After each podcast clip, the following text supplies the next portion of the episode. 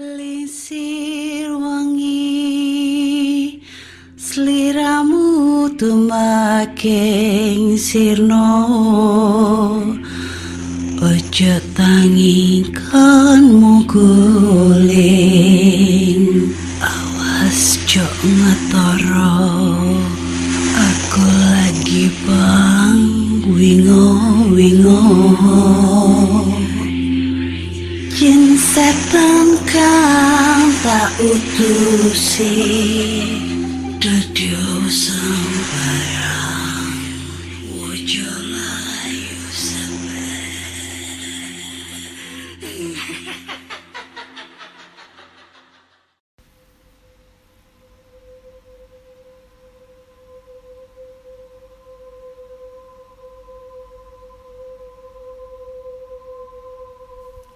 Assalamualaikum warahmatullahi wabarakatuh. Selamat datang di podcast kisah horor. ah, nggak usah ketawa lah, karena ini bes ini ini mau bulan puasa ya, Eh, nggak kerasa besok kita udah puasa, jadi nggak usah pakai ketawa-ketawa karena setannya udah dikerangkeng.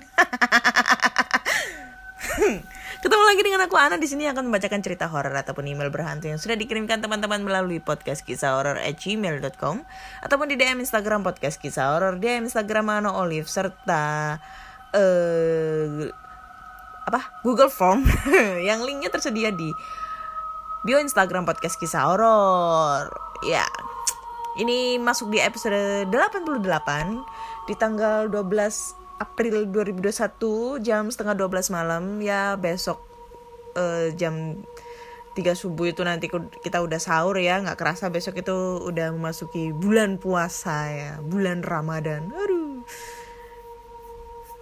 Bakal terjadi hal-hal yang horor. Horornya adalah kapan kamu nikah? Kapan kawin? Mana calonnya? Anjay Ya, kalau kalian kemarin nge- apa ya ngikutin story di Instagram aku, kemarin aku memperjuangkan cinta aku ke Makassar, Sulawesi Selatan ya, yang endingnya aku nggak jadi sama dia, sedih banget. Ini sebenarnya aku harus sedih ya, tapi karena teman-teman banyak yang mensupport aku gitu ya, jadinya aku nggak nggak boleh sedih ya. Kan masa mau ngebawain cerita horor harus sedih, nggak nggak masuk akal gitu ya. Jadi kalau mau bawain cerita horor itu ya harusnya horor dong nakutin dong bukan yang sedih dong kayak gitu ya.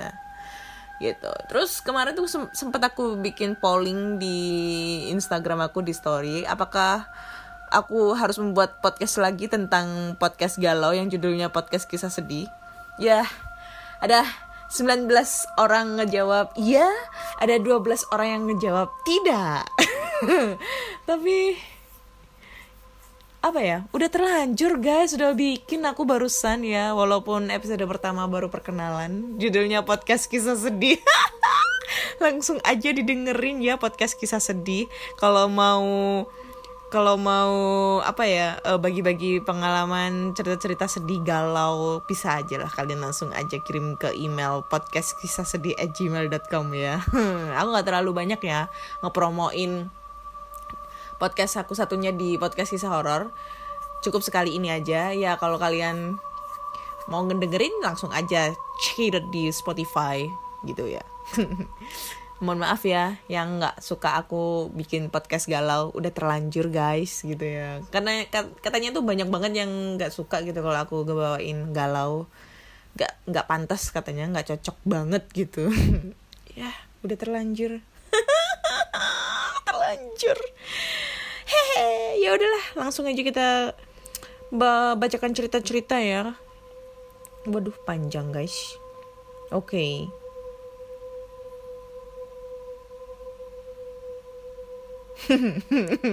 Aku agak agak sedikit gila kali ini ya. Karena galau banget kemarin habis diputusin cinta. Aduh jauh-jauh datang ke Makassar. Dari Surabaya ke Makassar. Endingnya aku cuma keliling kota Makassar ngasih makan kucing. Tapi untungnya dari kejadian yang kemarin itu aku sekarang suka ngasih makan kucing guys di pinggir-pinggir jalan itu yang kucing-kucing jalanan gitu. Itu eh, apa ya, ibaratnya itu kayak eh apa sih namanya itu kayak tim timbal balik. Apa ya? Bukan timbal balik sih. Eh kayak apa sih nek ngarani ki Yus ngono kuwi lah pokoknya kayak mengambil mengambil eh, hikmah gitu ya mengambil hikmah dari kejadian yang kemarin itu.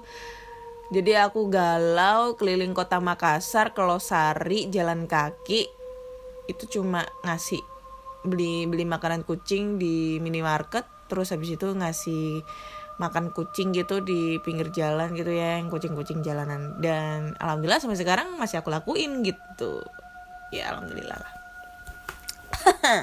Oke lah, nggak usah galau-galau ya karena ini podcast kisah horor. Ini cerita-cerita horor jadi gak boleh galau. Nanti aku banyak banget diprotes sama orang. Hmm. Oke. Alhamdulillah. Oke, cerita pertama datang dari Shita. Yang judulnya adalah Firasat Kematian dari Orang Sekitar. Waduh, serem ini pasti gila. Ini oke ya, langsung aja kita bacakan ceritanya. Hai Mbak Ana, aku Sita. Aku ingin menceritakan hal yang pernah aku alami. Aku salah satu orang yang sensitif dengan gaib. Tapi aku tidak pernah tahu apakah ini six sense atau halusinasiku. Tapi apa yang ku alami selalu benar. Kali ini aku akan menceritakan ketika almarhum ayahku mendekati kematiannya.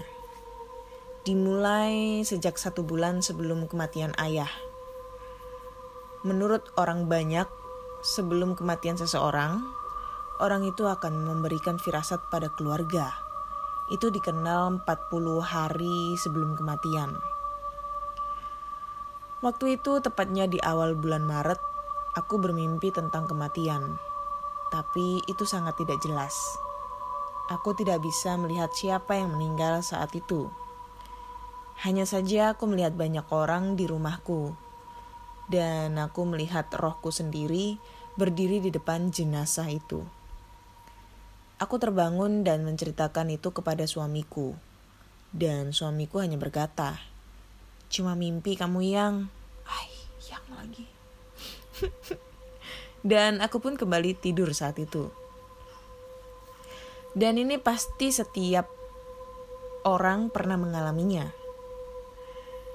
Satu minggu kemudian, lagi-lagi aku harus bermimpi yang membuat aku tidak tenang. Karena aku tahu jika ada mimpi seperti ini, pasti adalah firasat untuk orang sekelilingku. Aku bermimpi kembali tentang kematian. Mimpi itu eh, sangat menyeramkan.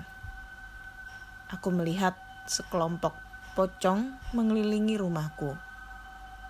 Mungkin ratusan pocong karena yang kulihat sangat padat.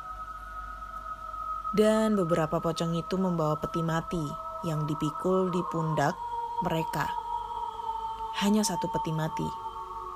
Lalu mengarah ke rumahku. Aku terdiam di mimpi itu. Dan yang kulihat di rumahku hanya ada ayah yang sedang duduk. Lalu aku terbangun lagi-lagi aku buang jauh-jauh pikiran tidak baik itu. Dua minggu kemudian, lagi-lagi aku bermimpi buruk tentang ayah. Dan ini sangat buruk. Untuk pertama kalinya, ayah selalu ada di dalam mimpiku di bulan Maret waktu itu. Aku bermimpi melihat ayah sakaratul maut. Aku melihat gambaran jelas. Ada suamiku, kakakku, mamaku, omku, dan aku melihat diriku sendiri berdiri di dekat mereka. Aku melihat ayah sesak nafas melihat ke arahku, seperti meminta tolong. Seluruh keluargaku panik saat itu yang kulihat, dan aku terbangun kembali. Aku segera menelpon suamiku untuk menceritakan tentang mimpi itu, dan dia hanya berkata, "Sudah, positif thinking saja. Aku tahu firasatmu terkadang benar, tapi itu tidak mungkinlah yang katanya. Dan aku hanya menghela nafas dan berusaha meyakinkan diriku itu tidak benar. Dan tiba saat hari Rabu 9 Mei 2018 tepat pukul 6 pagi ayahku mengalami sakaratul maut dan persis sekali seperti mimpiku. Aku menangis menenangkan sejadi-jadinya karena ini benar-benar seperti mimpi. Tapi mimpinya yang nyata dan aku tidak pernah menyadari kalau ini adalah firasat. Sudah Mbak Ana segitu dulu. Setelah ini masih ada sambungan dari ceritaku ini. Karena setelah kejadian itu aku mataku semakin peka. Terima kasih sudah dibacakan Mbak Ana. Jika ada kalimat yang tidak enak atau penulisan tidak benar mohon dimaklumi. Terima kasih. Regret me, Cita. Oke, okay, thank you ya Mbak Sita buat ceritanya. Tapi sebelum aku mau membahas tentang cerita Mbak Sita, pertama aku akan mengucapkan turut berbela sungkawa buat ayahnya Mbak Sita ya. Semoga amal ibadah beliau diterima di sisi Allah taala, dilapangkan kuburnya serta ditempatkan orang-orang yang beriman di sisi Allah taala. Amin amin ya rabbal alamin ya. Sedih ya kalau cerita tentang orang tua apalagi kalau kalian masih punya orang tua jaga orang tua baik-baik uh, rawat mereka dengan baik dengan penuh kasih sayang. Selagi mereka masih ada selagi mereka masih bisa menjaga kalian ya jangan sampai menyakiti hati mereka gitu. Pesan moral guys ini ya. Hah, kalau ini ya menurut aku ya tentang pengalamannya Mbak Sita ini ini bisa sih dijadikan six sense. Uh, bukan six sense sih ibaratnya ya kepekaan ya kepekaan. Kalau menurut orang tua zaman dulu itu ya atau mungkin yang pernah pernah aku dengar dari orang-orang sekitar kalau misalnya uh, apa ya ibaratnya itu kayak kita ngetahuin adalah ada salah satu anggota keluarga yang meninggal pasti tanda-tandanya adalah uh, kayak tingkah lakunya itu berubah gitu loh. Berubah. Yang kayak dianya itu kayak peka banget kalau udah nggak mau udah mau nggak ada gitu loh. Mungkin contohnya kayak pamitan kayak kayak kayak pamitan gitu loh kayak beda gitu loh dengan apa yang dia lakukan kesehariannya kayak gitu. Sering bersih bersih kayak gitu ya. Sering berbuat baik apa kayak gitu ada lagi yang mungkin tanda eh, tanda-tanda saudara uh, saudara atau keluarga kita itu ada yang meninggal itu mungkin kalau orang tua ya orang tuh orang-orang zaman dulu tuh ngiranya tuh mesti kalau gigi kita nih kita mimpi gigi, gigi kita ada yang copot. Nah itu katanya ada orang terdekat kita yang meninggal itu katanya. Terus mimpi apa lagi ya? Oh enggak enggak. Ini kayak foto foto keluarga atau apa pun itu foto yang namanya foto bingkai foto atau gelas pokoknya yang berbau dengan uh, ini kaca gitu ya. Pecah belah itu jatuh nggak sengaja. Jatuh terus habis itu kita dek punya firasat jelek. Nah itu katanya ada hal terjadi yang terjadi buruk gitu uh, sama orang-orang yang terdekat dari kita gitu. Terus ada lagi yang uh, katanya nih kalau misalnya ada burung burung gagak yang dua hari dua malam bersuara di de di atas atap kita itu katanya firasat ada keluarga kita yang akan meninggal. Kayak gitu deh mesti kayak gitu. Nah kalau yang aku kalau menurutku ya ini ya menurutku nggak tahu ya kalau ini salah lah ya. Kalau menurutku yang dialamin dengan Mbak Sita ini kemungkinan besar ya. Kan Mbak Sita ini kan ngalaminya tuh kan mimpi melihat ribuan banyak pocong sampai sesak gitu kan. Maksudnya sampai penuh gitu di sekitar rumahnya.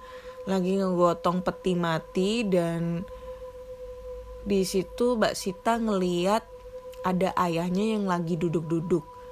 Terus mimpi lagi tentang ayahnya yang sedang ngalamin sakaratul maut ya. Sakaratul maut sesek gitu kayak sesak nafas. Wah, kok mati ya itulah pokoknya udah amat wifi-nya error jadi kayak ada apa namanya kayak itu tadi apa? Eh, oh yang ini yang ayahnya mimpi lagi ngalamin kayak sakaratul maut gitu yang sesek nafas gitu dan akhirnya itu terjadi di kenyataannya gitu dengan posisi yang sama lagi ngalamin sakaratul maut kayak gitu persis banget. Kalau aku ya ini ya pengalaman pengalaman aku dari tetanggaku ya itu katanya katanya itu ada barang jahat yang membuat eh, nyawa seseorang itu meninggal gitu. Maksudnya barang jahat itu gini contoh ya. Ini ini ini pengalaman pengalaman dari tet- tetanggaku ya yang baru-baru yang berapa tahun yang lalu meninggal. Jadi ini tetanggaku ini kan tiba-tiba kan sakit nih sakit sakitnya itu kayak lumpuh. Nah lumpuh terus nggak bisa diobatin gitu. Ke dokter mana pun itu nggak bisa diobatin. Terus kebetulan anaknya ini kan temanku SMP tuh tetanggaku tuh. Nah itu dia cerita kalau beberapa minggu sebelum ayahnya meninggal itu dia tuh sering mimpi yang buruk gitu. Sama kayak mimpinya Mbak Sita gitu kan.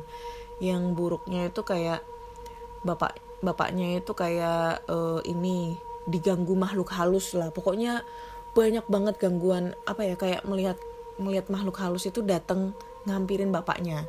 Tapi itu terjadinya lewat mimpi gitu. Terus yang terakhir adalah mimpinya tuh jelek banget. Jadi posisinya temen aku ini eh mimpi mau pipis gitu ya mau kebelet pipis itu mau ke kamar mandi gitu. Pas mau ke kamar mandi lewat ke arah kamarnya bapaknya. Nah pas lewat ke arah bapak kamar bapaknya pintunya ini kan terbuka. Terus dia itu kayak ngedenger suara buk buk buk gitu loh. Kayak apa ya? Kayak kayak apa ya? Kayak dipukul-pukul gitu loh. Nah pas ngelihat dia eh pas ngelihat dia pas dia ngelihat di dalam kamar bapaknya dia itu ngelihat bapaknya itu lagi kesakitan dan di atas dadanya itu ada sosok kuntilanak. Itu kayak loncat loncat sama pocong hitam. Pocong yang kain kafannya pokoknya hitam semua gitu. Itu lompat-lompat di atas dadanya bapaknya. Dan itu keras banget sehingga kayak dia tuh ngelihat bapaknya kesakitan. Dan pas dia teriak itu posisinya makhluk halus itu ngelihat ke arah dia dan seketika tuh dia terbangun. Dan keesokan harinya jarak berapa jam setelah dia mimpi tuh pokoknya siang siang apa sore gitu ya ayahnya meninggal dengan posisi itu sesak nafas. Sama kayak sama kayak ceritanya Mbak Sita. Jadi bapaknya itu sesak nafas dan akhirnya meninggal. Dan pada saat itu katanya itu dia bilang tiga hari berturut-turut itu bapaknya itu kayak hadir di dalam mimpinya. Dan pada akhirnya dia itu nanya ke ustadz. Nanya ke ustadz terus si ustadz ini bilang kalau bapaknya meninggal itu secara tidak baik. Artinya yang secara tidak baik adalah bapaknya ini meninggal dalam posisi dikirimin barang jahat gitu loh. Barang jahat itu kayak santet gitu loh santet atau semacamnya kayak gitulah. Pokoknya yang dunia pergoipan gitu. Gitu. Katanya sih kalau misalnya dikasih mimpi kayak gitu tuh berarti kok berarti iku sampean. Berarti tandanya itu e, meninggalnya tuh secara tidak wajar. Walaupun mungkin kita ngelihatnya tuh kayak dia meninggalnya sakit tapi sakitnya itu disampingin mimpi-mimpi yang aneh yang terjadi sama anggota keluarganya. Entah itu istri kakak adik ataupun anak gitu ya. Kayak gitu. Dan ya Allah alam ya uh, aku juga nggak mau ngejudge tapi ini memang pengalaman dari tetanggaku. Tetangga ya beda berapa rumah dari rumahku kemungkinan kemungkinan nih ya. Uh, ini pengalamannya itu sama mungkin dengan apa yang dialami oleh ayahnya Mbak Sita. Tapi walau semoga tidak terjadi seperti itu ya. Semoga tidak terjadi seperti itu gitu. Mungkin karena memang Kak Sitanya mempunyai kepekaan sehingga apa ya harus melihat kepergiannya sang ayah di apa ya maksudnya dua kali dua kali melihat cara berpe cara perginya uh, ayah meninggal kayak gitu. Thank you ceritanya buat Kak Sita ini ceritanya uh, serem sih enggak tapi sedih iya. Sedih banget ini. Tapi ditunggu ya next buat cerita ceritanya ya Kak Sita ya. Bagus ini ceritanya keren. Oke okay. next cerita berikutnya. Halo, selamat malam Kak Ana, selamat malam pendengar podcast kisah horor. Kali ini aku mau berkisah ataupun bercerita tentang pocong yang tinggal di kamar belakang yang sudah lama kosong. Jadi ceritanya gini kak, cerita ini tuh kisah nyata dan terjadi di rumah aku.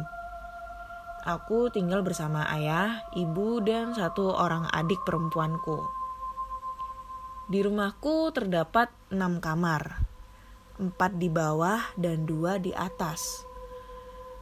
Empat kamar di bawah, dua di antaranya tidak ditempati. Kamar belakang dan kamar tengah. Sedangkan dua kamar di atas juga tidak ditempati, melainkan dijadikan sebagai gudang dan digunakan sebagai tempat menjemur dan menggosok. Kamar tengah tidak digunakan lagi semenjak almarhum almarhum almarhum kakekku meninggal. Entah mengapa semenjak kakek dan nenekku meninggal, rumah menjadi semakin seram dan hal-hal aneh menjadi sering terjadi. Dimulai dengan uangku yang sering menghilang, adikku melihat sosok wanita dengan muka seram, kuku jari yang panjang, rambut yang mengembang dan mata yang melotot, penampakan dimimpikan hal-hal aneh. Oh, penampakan dimimpikan hal-hal aneh dan diganggu hingga penampakan menjadi hal yang sering terjadi. Cerita penampakan, mari kita mulai dari yang level terendah yaitu level 1. Yaitu adik saya yang melihat penampakan pocong di kamar belakang. Kamar belakang sebelum dijadikan gudang adalah kamar yang ditempati. Terdapat kasur besar dan bertingkat. Ada lemari dan juga televisi. Namun semenjak kakak sepupu saya sudah kuliah, maka kamar itu tidak sudah ditempat eh, kamar itu sudah tidak ditempati lagi. Kejadian itu terjadi pada sore hari ketika adikku ingin ke, kam ke kamar mandi. Letak kamar mandi berada di seberang kamar belakang. Kamar belakang memiliki lampu yang memang sedikit remang-remang. Ketika adik saya ingin masuk kamar mandi, tidak sengaja dia melihat ke arah kamar belakang. Dan dilihatnya sosok pocong yang sedang menghadap ke arah adik saya sedang tidur di kasur yang di atas. Seperti yang saya jelaskan bahwa kasur tersebut tingkat, jadi terdap terdapat dua kasur yaitu di bawah dan di atas. Adik saya terkejut bukan kepalang. Namun dia membaca doa dan tetap pergi ke kamar mandi. Setelah selesai dari kamar mandi, dia mencoba untuk memberanikan diri melihat ke arah kasur atas untuk memastikan apakah masih ada sosok pocong tersebut. Setelah dilihatnya, ternyata sosok pocong tersebut sudah tidak ada. Dan setelah kejadian itu, adik saya tidak pernah masuk ke kamar ke kamar tersebut. Oke, sekian dulu Kak cerita kali ini. Next akan aku ceritakan tentang kejadian-kejadian horor lainnya di rumah aku. Eh, udah gini aja, level 1 doang. Serem ya ya kita nggak bisa ngebayangin ya rumah gede apa pun itu pasti banyak banget penunggunya apalagi yang rumahnya itu banyak banget kamar dan kamar tersebut gak dihuni. Dan apalagi rumahnya dia itu kan kamarnya banyak ada 6 4 di bawah dua di atas. Sedangkan yang di atas itu jarang banget ditempatin cuma dibuat jemur. Nah nggak kebayang nggak kebayang dong gimana seremnya yang di atas itu kamar yang di atas itu. Kalau semisalnya kita lagi enak-enak santai di bawah nonton TV tiba-tiba kedenger suara duk duk duk duk duk duk duk di atas. Gila ini udah sering banget gue alamin. Dulu sebelum kamar atas ini jadi. Jadi sebelum kamarku atas jadi itu eh, masih dipakai buat tempat ngejemur gitu kan. Jadi kamarku dulu tuh di bawah. Nah jadi kamar atas ini udah dipasang keramik lah. Udah dipasang keramik.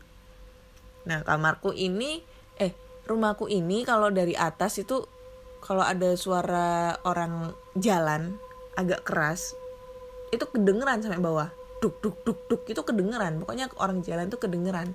Apalagi jalannya itu agak ngehentak gitu kan. Kedengeran banget. Ini pengalaman dulu ya waktu masih eh, aku nempatin kamar bawah sekitar aku masih SMP lah.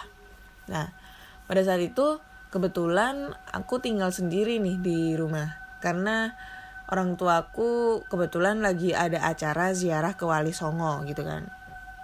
Jadi mau nggak mau aku harus ti- tinggal di rumah sendirian. Posisinya aku lagi nonton TV nih di ruang di ruang tengah. Karena kamarku dulu belum ada TV-nya jadi kak eh, TV masih ditaruh di ruang tengah.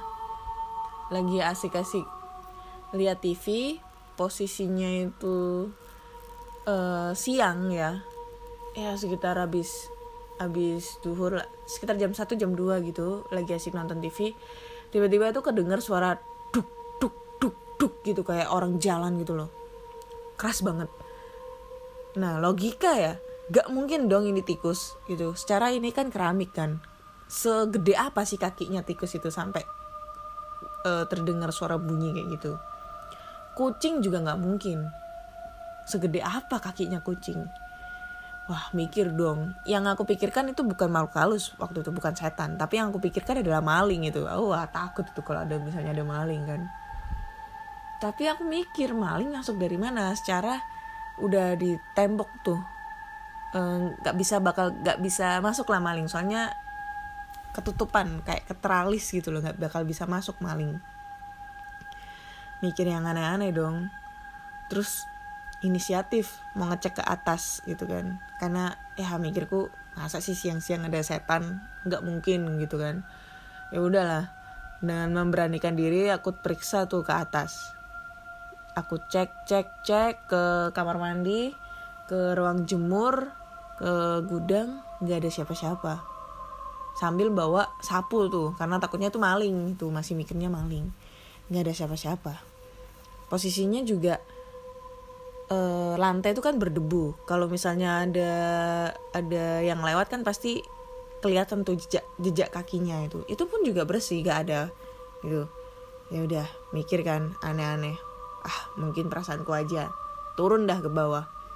Turun ke bawah nggak lama kemudian kedengeran lagi suara duk duk duk duk. Wah ini makin kenceng dan makin kayak lama kayak orangnya ini kayak lari-lari gitu loh di atas duduk duduk duduk duduk duduk duduk gitu kan. Udah gak karuan tuh. Udah gak karuan ngecek lagi ke atas. Nggak ada apa-apa. Turun lagi ke bawah. Dan itu sebelum aku turun ke bawah itu aku ngecek jejak kaki juga udah nggak ada. Lagi sambil baca-baca doa. Itu udah perasaanku udah nggak enak tuh sambil baca-baca doa. Ketiga kalinya ini beda. Ini kayak suaranya itu kayak langkah perlahan. Maksudnya ada temponya. Duk duk duk duk. Ya sekitar kur- kurang lebih lima langkah lah. Lima lima enam langkah.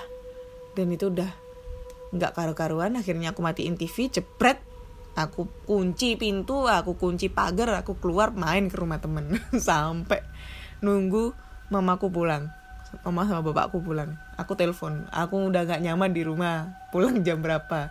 Jadi orang tua aku pulang nyampe rumah jam jam 3 malam. Eh, aku pulang subuh.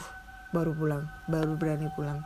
Itu tapi alhamdulillah sekarang aku nempatin di kamar atas sendirian. Walaupun kemarin sempat terjadi hal-hal yang tidak mengenakan gangguan-gangguan kuntilanak gesrek gitu ya. Sekarang udah nggak ada.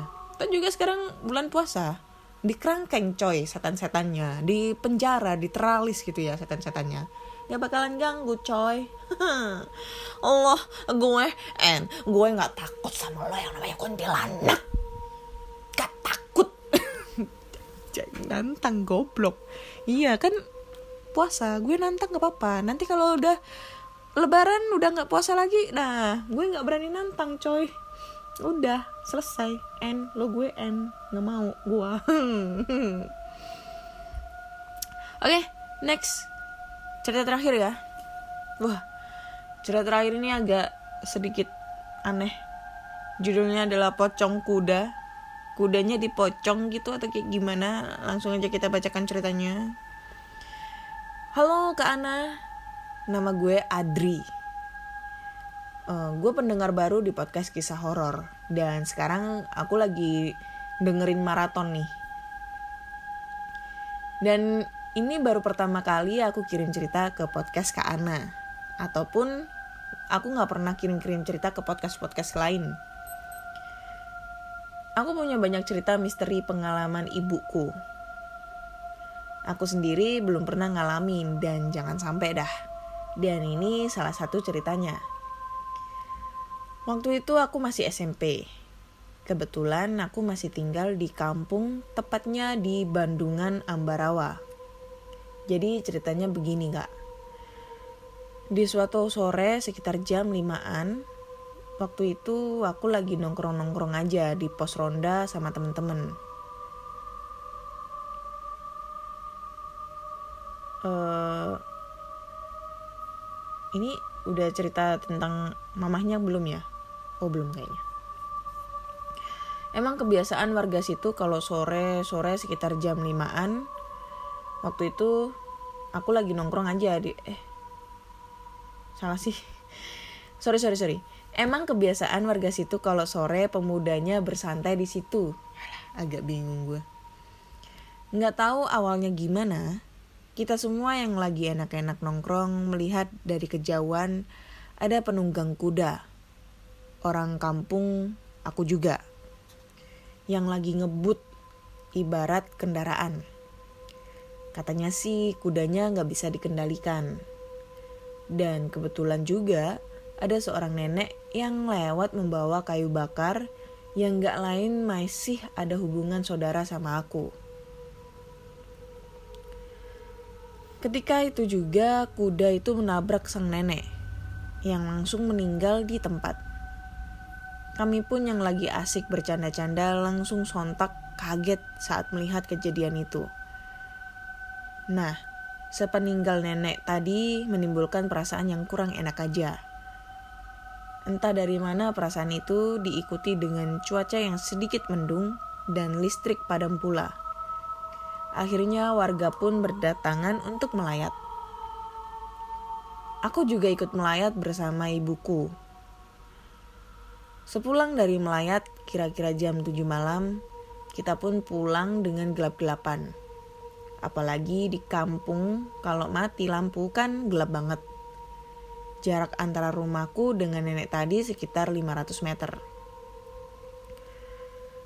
Emang rumahku paling ujung kampung dan harus melewati lahan-lahan yang masih kosong gitu. Belum ada firasat apa-apa waktu itu kita langsung aja masuk kamar dan tidur. Kalau kata orang sepulang melayat itu gak boleh langsung tidur atau pulang ke rumah. Ambil air wudhu dulu, cuci kaki, lalu ganti baju. Pas tengah malam kira-kira pukul 1 saat itu aku masih tertidur pulas. Ibuku yang lagi tidur dikagetkan dengan suara seperti rak piring beserta piring-piringnya terbalik Dikira disenggol tikus atau kucing gitu.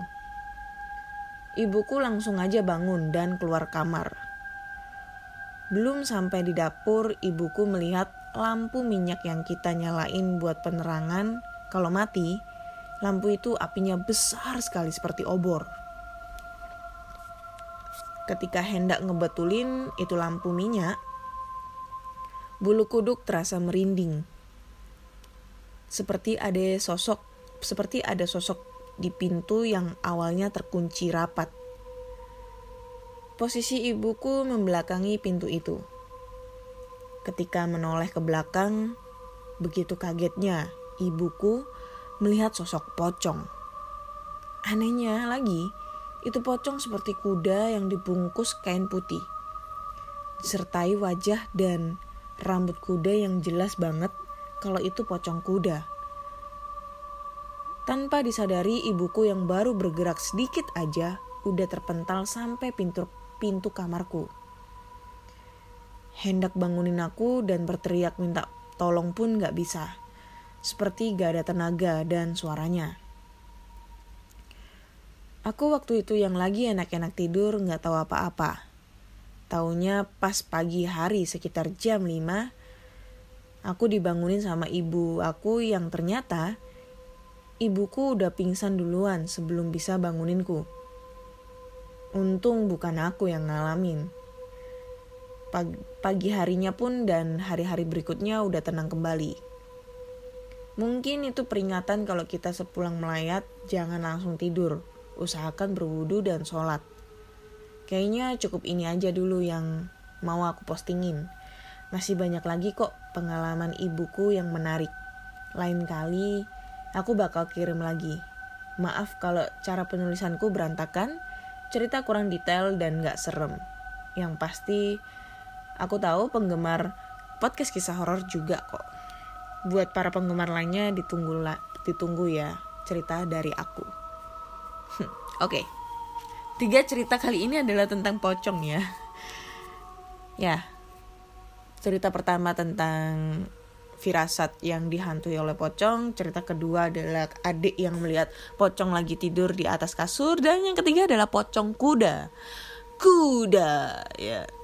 Ya itu juga sih itu menjadi suatu pesan ya buat kita semua ya. Kalau kalian habis melayat entah itu melayat ke rumah duka, entah itu habis dari makam, usahakan itu sebelum masuk ke rumah atau mau pegang anak kecil juga ya. Itu harus wudhu atau wudhu atau enggak cuci kaki. Kalau bisa sih sholat. Karena dipercaya sih makhluk makhluk-makhluk halus itu menempel pada pada saat itu sama kita gitu. Karena banyak banyak banget sih kasus-kasus ya nggak tahu ya. Karena kalau orang desa tuh masih percaya banget kalau semisalnya nih ya contoh. Uh, lu lu abis melayat nih ke makam. Habis itu lu pulang. Pulang belum wudhu belum sholat tiba-tiba pegang anak kecil. Anak kecil itu pasti kena sawan. Sawan itu maksudnya ditempelin gitu loh. Ditempelin makhluk halus sehingga anak kecil itu sering nangis sering ditakut-takutin sering digodain apa segala macam. Akhirnya nangis terus sampai sakit panas. Nah itu namanya sawan yang bisa mengakibatkan psikis anak gitu kan. Nah itu. Itu juga bisa berpengaruh dengan kita juga. Misalnya lu itu tadi kayak ceritanya si siapa tadi namanya? Gue lupa. Adri. Nah itu. Kalau misalnya lu pulang dari makam dan belum wudhu belum apa pasti dihantui uh, dimimpiin yang tidak baik kayak gitu tapi ya tapi ya itu nggak tahu ya. Tapi ya ini pengalaman aku selama aku explore di tempat terbengkalai aku belum pernah ya jangan sampai lah ya. Maksudnya dalam arti selama aku explore explore yang di yang dibilang orang-orang angker itu pulang pun juga nggak pernah wudhu nggak pernah cuci kaki langsung tidur blakset tapi belum pernah mengalami hal-hal yang aneh gitu loh. Dalam hal mimpi apa pun itu belum tapi mungkin gak ngefek kali ya kalau tempat-tempat angker beda sama makam. Karena kalau makam itu kan udah jelas banget ya itu adalah tempat peristirahatan terakhir buat orang-orang yang sudah meninggal. Dan itu juga rumah masa depan kita. Dan pastinya itu banyak banget makhluk-makhluk halus. Jadi nggak ngefek sama tempat-tempat angker. Karena tempat angker itu juga belum tentu belum tentu ada setannya dibandingkan di makam gitu ya. Banyak banget kalau di makam itu setannya. Kayak gitu ya itu pesan moral ya. Maksudnya bukan pesan moral ya itu nasehat. Nasehat kalau kalian habis pulang dari mana pun ya sekarang bukan makam lah. Dari mana pun itu loh. Dari pulang kerja pulang dari sekolah kampus atau main. Kalau mau masuk rumah usahakan cuci kaki cuci tangan udah. Gitu. Iya kan? Pocong kuda. Kudanya dipocongin. Kayak gimana anjay oke deh. Udah tiga cerita yang aku bacakan. Jadi mungkin cukup sekian dulu di episode 88 ini. So buat kalian yang punya cerita-cerita horor entah itu pengalaman dari diri kalian sendiri, teman, kakak, adik, pacar, sahabat, selingkuhan, pelakor ataupun siapa pun itu ya, kalian bisa langsung aja kirim ceritanya ke podcast kisah horor at gmail.com ataupun di DM Instagram podcast kisah horor, DM Instagram Ana Olive serta Google Form yang tersedia di podcast kisah horor. Jangan lupa judul-judulnya ya, terus podcast kisah horor sudah bisa didengarkan di Spotify, Google Podcast, Apple Podcast, Anchor, terus di mana lagi ya? Banyak lah. Jangan lupa klik tombol follow agar kalian selalu update tentang cerita-cerita horor terbaru ya dan sebelum aku mengakhiri aku mau mengucapkan selamat menunaikan ibadah puasa buat teman-teman yang menjalankan. Semoga di hari pertama puasa itu kalian kuat-kuat semua ya. Jangan sampai puasanya itu cuma di awal dan di akhir terus hari kedua 3, 4, 5 sampai 29 itu kalian mokel ya. Jangan jangan kalau enggak kepepet. Semoga diberkahi semua di bulan Ramadan ini. Amin amin ya rabbal alamin. Ya oke udah kayak gitu. Bye bye